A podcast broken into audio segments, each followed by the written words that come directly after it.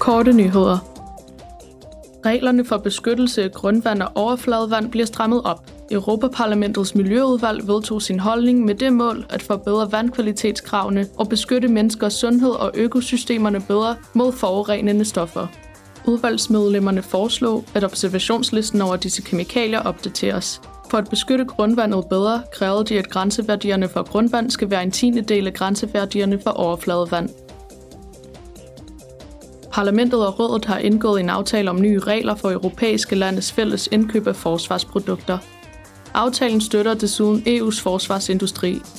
Det nye redskab får et budget på 300 millioner euro frem mod udgangen af 2024 og skal afhjælpe EU-landenes mest akutte og kritiske behov på forsvarsområdet. Behovene er blevet skærpet af landenes overførsel af forsvarsprodukter til Ukraine. Filmen Close af den belgiske instruktør Lucas Dont har vundet Lux Publikumsprisen 2023. Europaparlamentets formand, Roberta Metsola, åbnede prisuddelingen i Europaparlamentets mødesal i Bruxelles.